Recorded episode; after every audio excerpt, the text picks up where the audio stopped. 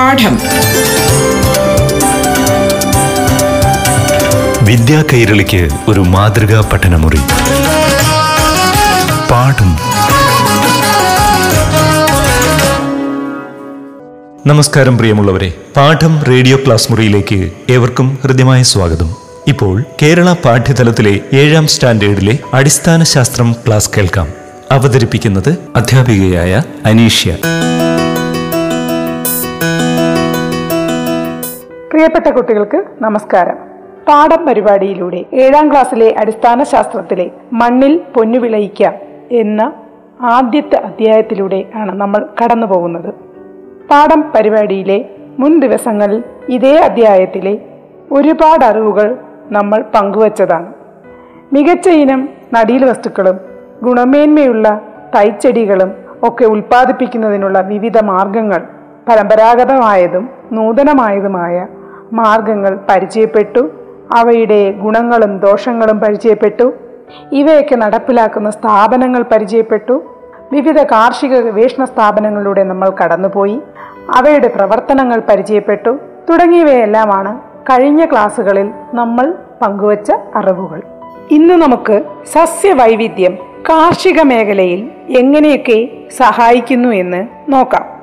അതെ മികച്ച നടീൽ വസ്തുക്കൾ തയ്യാറാക്കുന്നതിനുള്ള ആധുനിക മാർഗങ്ങളാണ് നാം ഇതുവരെയുള്ള ക്ലാസ്സുകളിൽ ചർച്ച ചെയ്തത്. വളക്കൂറില്ലാത്ത മണ്ണിൽ ഗുണമേന്മയുള്ള നടീൽ വസ്തുക്കൾ ഉപയോഗിച്ചാലും വിചാരിച്ച ഫലം കാര്യമായ വിളവ് ലഭിക്കണമെന്നില്ല. മണ്ണിന്റെ ഗുണമേന്മയാണ് അപ്പോൾ ചെടിയുടെ ആരോഗ്യം.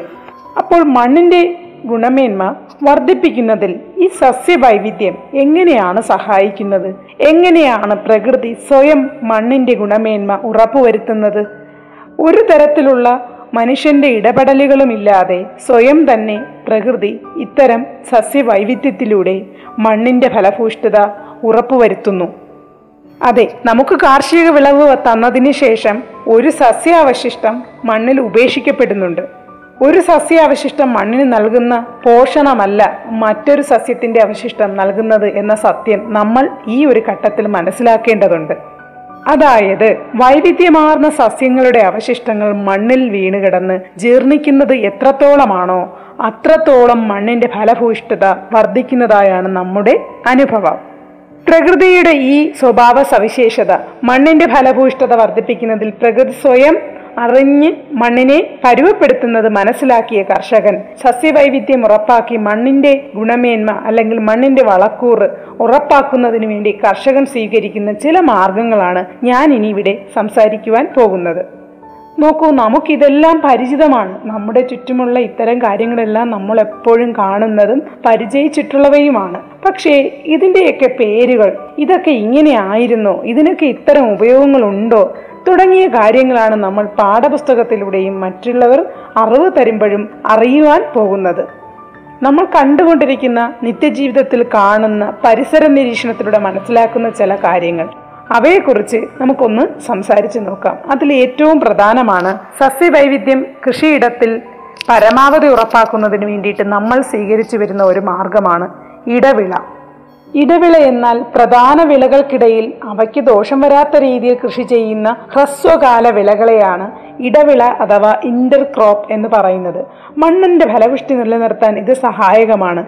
ഇങ്ങനെ അങ്ങ് പറഞ്ഞാൽ നിങ്ങൾക്ക് എന്താ മനസ്സിലാവുക? അതെ വളരെ വിശദമായ ഒരു ഉദാഹരണം മാത്രം മതി നിങ്ങൾക്ക് മനസ്സിലാവാൻ. നമ്മുടെ നാട്ടിൽ നമുക്ക് ചുറ്റുമുള്ള പരിസരം നിങ്ങളൊന്ന് നിരീക്ഷിച്ചു കഴിഞ്ഞാൽ നിങ്ങൾക്ക് മനസ്സിലാക്കാൻ പറ്റുന്നത് നമ്മൾ ഒരു വാഴത്തോട്ടത്തിൽ ഒന്ന് സന്ദർശിക്കുകയോ ബസ്സിൽ യാത്ര ചെയ്യവേ ഒരു വാഴത്തോട്ടത്തിലേക്ക് ഒന്ന് നോക്കുകയോ ചെയ്താൽ മനസ്സിലാക്കാൻ പറ്റും. ആ വാഴയുടെ ചുവട്ടിൽ മറ്റു ചില കൃഷി വിളകൾ കൂടി നട്ട് പരിപാലിക്കുന്നത് നമുക്ക് കാണാൻ കഴിയും. ഒരുപാട് ഏക്കർ വസ്തുവിൽ മിക്കവാറും വാഴകൾ നടുമ്പോൾ വാഴയുടെ ചുവട്ടിൽ അധികം അടുത്തല്ലാതെ ചേനയും ചേമ്പും ഇഞ്ചിയും മഞ്ഞളും അത് കർഷകന് ലഭ്യമാകുന്ന മുറയ്ക്ക് ഏതെങ്കിലും ഒരു വിള കൂടി ഈ വാഴകൾക്കിടയിൽ കൃഷി ചെയ്യാൻ മിക്ക കർഷകരും ശ്രദ്ധിക്കാറുണ്ട്. നിങ്ങൾക്കറിയാം ഒരു വാഴ അതിന്റെ ഫലം തരുന്നതിന് അതിൽ നിന്നും വിളവ് കിട്ടുന്നതിന് ഏകദേശം ഒരു വർഷം എടുക്കും. അപ്പോൾ വാഴ നടുന്നതിന്റെ ഇടയിൽ ഒരല്പം അല്പം സ്ഥലം ഇട വിട്ട് നടുകയാണെങ്കിൽ വാഴ വളരുന്നതിനോടൊപ്പം തന്നെ അതിന്റെ ചുവട്ടിൽ അധികം സൂര്യപ്രകാശം ആവശ്യമില്ലാത്ത ചില വിളകൾ കൂടി നമുക്ക് നടാം. അതുമാത്രവുമല്ല ഒരു വർഷം വാഴയുടെ ഫലം കാത്തിരിക്കുന്നതിന് ഇടയിൽ തന്നെ നമുക്ക് ചില വാഴയുടെ അത്രയും സമയം വേണ്ടാത്ത വിളവ് ലഭിക്കാൻ അത്രയും സമയം ആവശ്യമില്ലാത്ത ചില വിളകൾ തിരഞ്ഞെടുത്ത് നടുന്നത് എപ്പോഴും നല്ലതാണ്. ചീര പയറ് പോലെയുള്ള ചില കൃഷികൾ വിളകൾ അതുപോലെ തന്നെ ചേന ചേമ്പൊക്കെ ഒരുപക്ഷെ ഒരു വർഷം തന്നെ എടുത്താൽ പോലും അധികം സൂര്യപ്രകാശം ആവശ്യമില്ലാത്തവയാണ്. അപ്പോൾ ഇത്തരത്തിലുള്ള വിളകൾ നടുന്നതിലൂടെ രണ്ട് ഗുണങ്ങളുണ്ട്. ഒന്ന് തീർച്ചയായും വിളവ് ലഭിക്കും.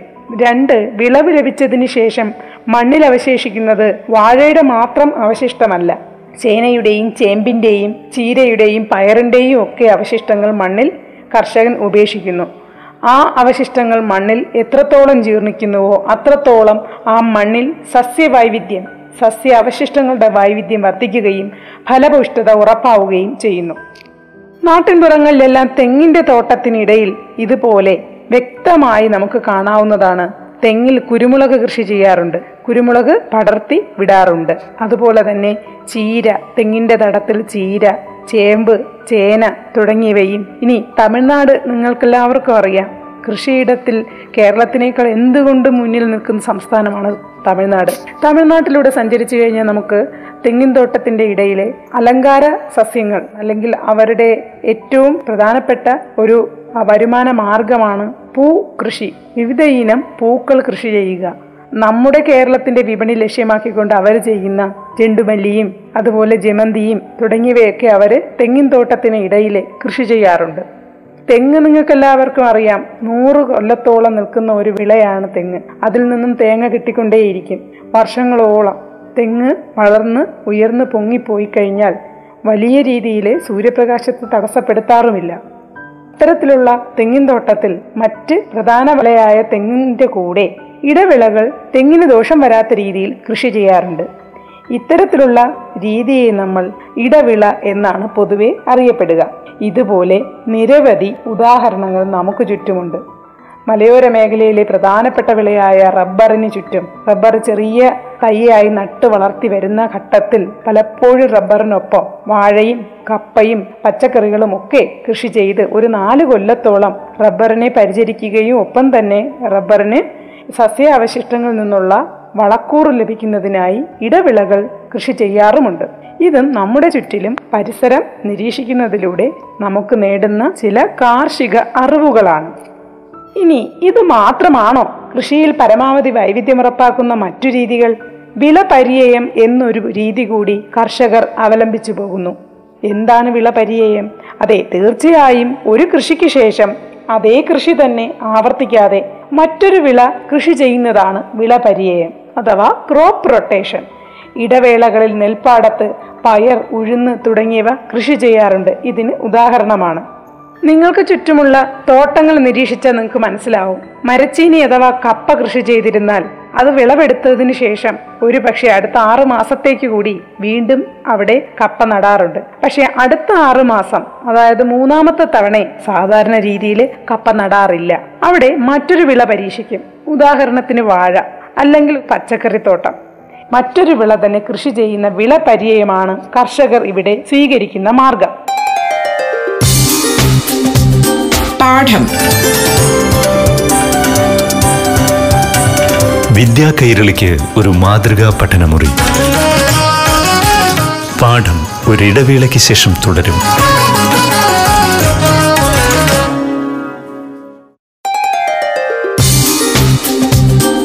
പാഠം. വിദ്യാ കൈരളിക്ക് ഒരു മാതൃകാ പഠനമുറി. പാഠം തുടരുന്നു. വിളപരിയവും ഉറപ്പാക്കുന്നത് മണ്ണിന്റെ ഫലഭൂഷ്ഠത തന്നെയാണ്. അത് എങ്ങനെയാണെന്ന് നിങ്ങൾ ചിന്തിച്ചിട്ടുണ്ടോ? അതെ ഒരു വിളവ് വിളവെടുത്തതിന് ശേഷം അതിന്റെ സസ്യ അവശിഷ്ടം മണ്ണിൽ ഉപേക്ഷിക്കുമ്പോൾ ആ മണ്ണിന് ലഭിക്കുന്നത് വിവിധങ്ങളായ സസ്യ അവശിഷ്ടത്തിന്റെ ഫലഭൂഷ്ഠതയാണ് അതോടൊപ്പം തന്നെ ആറുമാസം അല്ലെങ്കിൽ ഒരു വർഷം കഴിഞ്ഞ് വീണ്ടും ആ മണ്ണിൽ അതേ വിള തന്നെ കൃഷി ചെയ്യുന്നതിലൂടെ വീണ്ടും അതേ സസ്യാവശിഷ്ടം അവിടെ ഉപേക്ഷിക്കാനുള്ള ഒരു അവസരം വന്നു ചേരുന്നു. നമ്മൾ നേരത്തെ സംസാരിച്ചു കഴിഞ്ഞ കാര്യമാണ് മണ്ണിന് ഒരു സസ്യാവശിഷ്ടം നൽകുന്ന പോഷണമല്ല മറ്റൊരു സസ്യത്തിന്റെ അവശിഷ്ടം നൽകുന്നത്. അങ്ങനെയാണെങ്കിൽ നമ്മൾ വിളകൾ ആവർത്തിക്കാതെ മാറി മാറി കൃഷി ചെയ്യുന്നതിലൂടെ വിവിധ ഇനങ്ങളായ സസ്യങ്ങളുടെ അവശിഷ്ടങ്ങൾ മണ്ണിൽ എത്തിച്ചേരുന്നു. അപ്രകാരവും മണ്ണിന്റെ ഫലഭൂഷ്ഠത വർദ്ധിക്കുന്നു. കൂടാതെ മറ്റൊരു കാരണം കൂടിയുണ്ട്. ഉദാഹരണത്തിന് വാഴ ഒരു മണ്ണിൽ കൃഷി ചെയ്യുമ്പോൾ ആ വാഴ മണ്ണിൽ നിന്നും വലിച്ചെടുക്കുന്ന സ്വീകരിക്കുന്ന പോഷണ ഘടകങ്ങൾ അത് തന്നെ ആയിരിക്കണമെന്നില്ല കപ്പ കൃഷി ചെയ്യുമ്പോൾ കപ്പ സ്വീകരിക്കുന്നത്. കപ്പ മണ്ണിൽ നിന്നും സ്വീകരിക്കുന്ന ഘടകങ്ങൾ കുറച്ച് ഏറ്റക്കുറച്ചിലുകൾ ഉള്ളതും മറ്റു ചിലതും ആയിരിക്കും. ഇനി അതുപോലെ തന്നെയാണ് പച്ചക്കറി കൃഷി ചെയ്യുമ്പോൾ സംഭവിക്കുന്നത്. ഇങ്ങനെ ഓരോ തരത്തിലുള്ള കൃഷി വിളകളും മണ്ണിൽ നിന്ന് സ്വീകരിക്കുന്ന ഘടകങ്ങളും വ്യത്യസ്തമാണ്. ഓരോ സസ്യങ്ങളുടെ അവശിഷ്ടങ്ങൾ മണ്ണിലേക്ക് നൽകുന്ന പോഷക ഘടകങ്ങളും വ്യത്യസ്തമാണ്.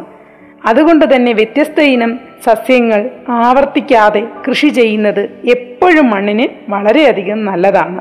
ഈ സാങ്കേതിക തത്വം മനസ്സിലാക്കിക്കൊണ്ടാണ് കർഷകർ ഇടവിളയും വിളപര്യവും എല്ലാം നമ്മുടെ ചുറ്റും പരീക്ഷിക്കുന്നത്. നമ്മൾ ഇത് കാണാതെ പോകരുത്. നമ്മൾ പരിസരം നിരീക്ഷിക്കുന്നതിലൂടെ നമ്മുടെ കർഷകർ അവലംബിക്കുന്ന ഇത്തരം രീതികളിൽ കൂടി ശ്രദ്ധ പതിക്കേണ്ടതുണ്ട്. ഇനിയും മണ്ണിന്റെ ഫലപുഷ്ടിയിൽ വർധനയുണ്ടാക്കുന്ന ചില കാര്യങ്ങൾ നമ്മൾ പരിചയപ്പെടേണ്ടിയിരിക്കുന്നു. അവയിലൊന്നാണ് പയർവർഗങ്ങൾ അഥവാ ലെഗുമിനസേ പ്ലാന്റ്സ്. പയർ വർഗങ്ങൾ എന്ന് പറയുമ്പോൾ നിങ്ങൾക്ക് പെട്ടെന്ന് ഓർമ്മ വരുന്നത് നമ്മുടെ ചുറ്റുമുള്ള പയർ വർഗങ്ങൾ ഏതൊക്കെയാണ്? പയർ വള്ളിപ്പയർ കുരുത്തോല പയർ മീറ്റർ പയർ എന്നൊക്കെ പറയുന്ന പയറുകൾ കുറ്റിപ്പയറുകൾ മുതിര ഉഴുന്ന് തുടങ്ങിയ ചെടികൾ നമുക്ക് പയറുവർഗത്തിൽ പെടുന്നവയാണ്. ഇനി അതുമാത്രമാണോ കൂടാതെ തൊട്ടാവാടി കൊഴിഞ്ഞിൽ ഉഴുന്ന് തുടങ്ങിയ ചെടികളും പയറുവർഗത്തിൽ പെടുന്ന നമുക്ക് അറിയുന്നവയാണ് നമുക്കറിയാത്ത പയറുവർഗത്തിൽപ്പെടുന്ന ഒട്ടുമിക്ക ചെടികളും നമുക്ക് ചുറ്റുമുണ്ട്. ഇത്തരത്തിൽപ്പെടുന്ന ചെടികൾക്കൊരു പ്രത്യേകതയുണ്ട്. ഇവർ വെറുതെ അല്ല ഈ ഭൂമിയിൽ ജീവിക്കുന്നത്. അവർക്കെല്ലാവർക്കും ഒരു നിയോഗമുണ്ട്. ഇപ്പോൾ തന്നെ തൊട്ടാവാടി.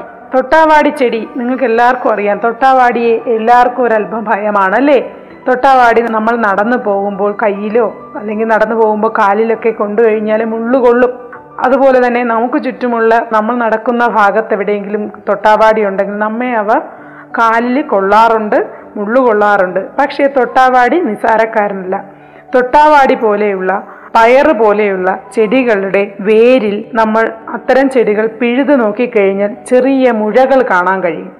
ഇത്തരം ചെടികളുടെ ചില സവിശേഷ സ്വഭാവങ്ങൾ നമ്മൾ മനസ്സിലാക്കിയിരിക്കണം.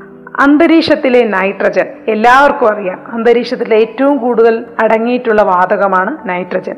സസ്യങ്ങളുടെ വളർച്ചയ്ക്കോ വളരെ അത്യാവശ്യമായിട്ടുള്ള ഒരു വാതകമാണ് നൈട്രജൻ. പക്ഷേ നിർഭാഗ്യവശാൽ ഈ വാതകത്തെ വലിച്ചെടുക്കാനുള്ള കഴിവ് സസ്യങ്ങൾക്കില്ല.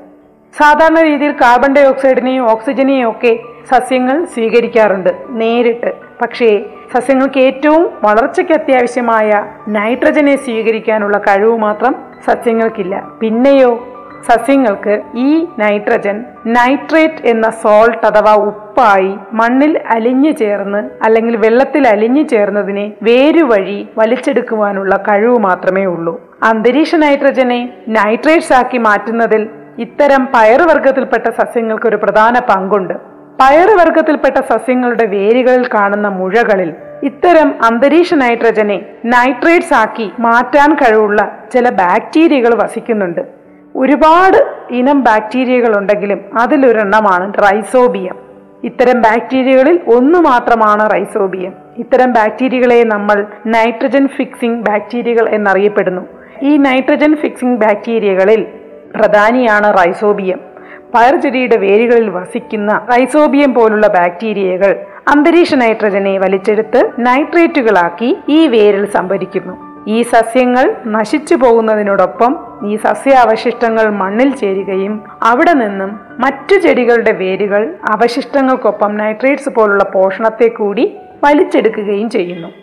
നോക്കൂ നമുക്ക് ചുറ്റും നമ്മൾ ഉപയോഗമില്ല എന്ന് തീർത്തും കരുതുന്ന ഒരു തൊട്ടാവാടിയെ കൊണ്ട് സമീപത്ത് നിൽക്കുന്ന മറ്റൊരു ചെടിക്ക് എന്തോരം ഉപയോഗമാണുള്ളത്? നമ്മൾ ആരെയും വില കുറച്ച് കാണുവാൻ ശ്രമിക്കരുത് എന്നാണ് നമുക്കിതിൽ നിന്ന് മനസ്സിലാവുന്നത്. മുള്ളുകളുണ്ട് എന്ന കാരണത്താൽ തൊട്ടാവാടിയെ നമ്മൾ വെട്ടി നശിപ്പിച്ചു കഴിഞ്ഞാൽ. തൊട്ടാവാടിയെ വെട്ടി നശിപ്പിക്കുമ്പോൾ പോലും അവിടെ എന്താണ് സംഭവിക്കുന്നത്?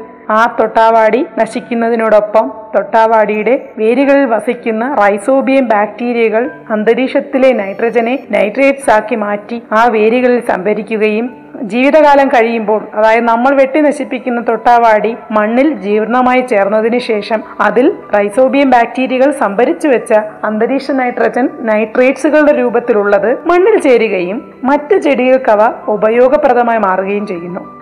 ഈ ഭൂമിയിൽ ഒരു ചെടി പോലും ഉപയോഗമില്ലാത്തതായില്ല എന്ന് നമ്മൾ കേട്ടിട്ടില്ലേ? എല്ലാത്തിനും അതിന്റെതായ ഉപയോഗങ്ങളുണ്ട്. നിസാരമെന്ന് കരുതി നമ്മൾ തള്ളിക്കളയുന്ന എല്ലാ വസ്തുക്കളിലും ഓരോ ഉപയോഗങ്ങൾ അടങ്ങിയിരിക്കുന്നു. അതിന് ഏറ്റവും നല്ല ഉദാഹരണമാണ് പയറുവർഗങ്ങൾ എന്ന് പറയുന്നത്. ഇപ്പോൾ നിങ്ങൾ ചിന്തിച്ചു നോക്കി. നമ്മൾ വിളപരിചയം പറഞ്ഞപ്പോൾ അവിടെ വയലുകളിൽ നെൽകൃഷിയുടെ ഇടവേളകളിൽ ഉഴുന്ന് പയർ പോലുള്ള വിളകൾ കൃഷി ചെയ്യാറുണ്ട്. എന്തുകൊണ്ടായിരിക്കും അവിടെ ഉഴുന്നും പയറും കർഷകർ സ്വീകരിച്ചിരിക്കുന്നത്? ഇത് തന്നെയാണ് കാരണം. അതായത് ഒരു പ്രാവശ്യം നെൽകൃഷി ചെയ്ത് ഒഴിഞ്ഞ വയലിൽ നമ്മൾ അടുത്ത തവണ വിളവിറക്കുന്നത് നമ്മൾ കൃഷി ഇറക്കുന്നത് പയറ് ഉഴുന്ന് പോലുള്ള ചെടികളാണ്. ഈ ചെടികളോ അവയുടെ വേരുകളിൽ വസിക്കുന്ന റൈസോബിയം ബാക്ടീരിയകളാൽ നൈട്രജനെ ഫിക്സ് ചെയ്ത് നൈട്രേറ്റ്സ് ആക്കി മാറ്റാൻ കഴിവുള്ളവർ കൂടിയാണ്. ഇവർ എന്ത് ചെയ്യും? ഈ ഒരു പ്രവൃത്തി ചെയ്യുന്നതിനൊപ്പം ഇവർ സ്വാഭാവികമായും വളർന്ന് നമുക്ക് പയറോ ഉഴുന്നോ ഒക്കെ ഫലമായി തരുന്നു. ഇത് ശേഖരിച്ചതിന് ശേഷം ഇതിന്റെ അവശിഷ്ടം നമ്മൾ വയലുകളിൽ തന്നെ ഉപേക്ഷിക്കുകയും അടുത്ത ഒരു സീസൺ വരുമ്പോൾ ഇവ ജീർണിച്ച അവശിഷ്ടങ്ങൾ മണ്ണിൽ ചേരുകയും അടുത്ത തവണ നെൽകൃഷി ചെയ്യുമ്പോൾ ആ നെൽകൃഷിക്ക് വേണ്ട വളമായി ഇവ മാറുകയും ചെയ്യുന്നു. ഈ മണ്ണിൽ നൈട്രേറ്റ്സിന്റെ കുറവുണ്ടെങ്കിൽ അത് തീർച്ചയായും നികത്തുവാൻ വേണ്ടിയാണ് കർഷകൻ അറിഞ്ഞുകൊണ്ട് അവിടെ പയറും ഉഴുന്നും തന്നെ കൃഷി ചെയ്യുന്നത്. നമുക്ക് ചുറ്റും കാണുന്ന മറ്റ് പല ചെടികൾക്കും പയറുവർഗത്തിൽപ്പെട്ടതല്ലാത്ത മറ്റ് എല്ലാ ചെടികൾക്കും നൈട്രേറ്റ്സുകളെ നൽകുന്നത് അപ്പോൾ ആരാണ്? ഈ ചുറ്റും നിൽക്കുന്ന നമുക്ക് ഉപയോഗമില്ലെന്ന് തോന്നുന്ന പല പാഴ്ചെടികളുമായിരിക്കും. അപ്പോൾ ഈ ഭൂമിയിൽ വസിക്കുന്ന ചെടികൾക്ക് നൈട്രേറ്റ്സ് നൽകുക എന്ന ഉദ്ദേശത്തോടു കൂടിയാണ് പല പയറുവർഗ ചെടികളിലും അവരുടെ വേരുകളിൽ കാണപ്പെടുന്ന ചെറിയ ചെറിയ മുഴകളിൽ റൈസോബിയം പോലുള്ള നൈട്രജൻ ഫിക്സിംഗ് ബാക്ടീരിയകൾ വസിക്കുന്നത്. നൈട്രജൻ ഫിക്സിംഗ് ബാക്ടീരിയകൾ അന്തരീക്ഷ നൈട്രജനെ വലിച്ചെടുത്ത് നൈട്രേറ്റ്സ് ആക്കി മാറ്റുകയും ഈ നൈട്രേറ്റ്സ് നൈട്രേറ്റ്സ് വെള്ളത്തിൽ അലിഞ്ഞു ചേർന്ന് കഴിഞ്ഞാൽ മാത്രമേ സസ്യങ്ങൾക്ക് അവ ആഗിരണം ചെയ്യുവാൻ കഴിയുകയുള്ളൂ. അപ്പോൾ ഇതാണ് നൈട്രജൻ ഫിക്സിംഗ് എന്നും അതുപോലെ തന്നെ പയറുവർഗങ്ങൾ മണ്ണിന് ചെയ്യുന്ന ഗുണങ്ങളെന്നും ഇവിടെ നമുക്ക് മനസ്സിലാക്കുവാൻ കഴിയും. മണ്ണിൽ പൊന്നുവിളയിക്കാം എന്ന അധ്യായത്തിലെ വിശേഷങ്ങൾ അവസാനിക്കുന്നില്ല. വീണ്ടും പുത്തൻ അറിവുകളുമായി നമുക്ക് അടുത്ത പാഠം പരിപാടിയിലൂടെ കണ്ടുമുട്ടാം. അതുവരേക്കും നന്ദി നമസ്കാരം. പാഠം. വിദ്യാ കൈരളിക്ക് ഒരു മാതൃകാ പഠനമുറി. പാഠം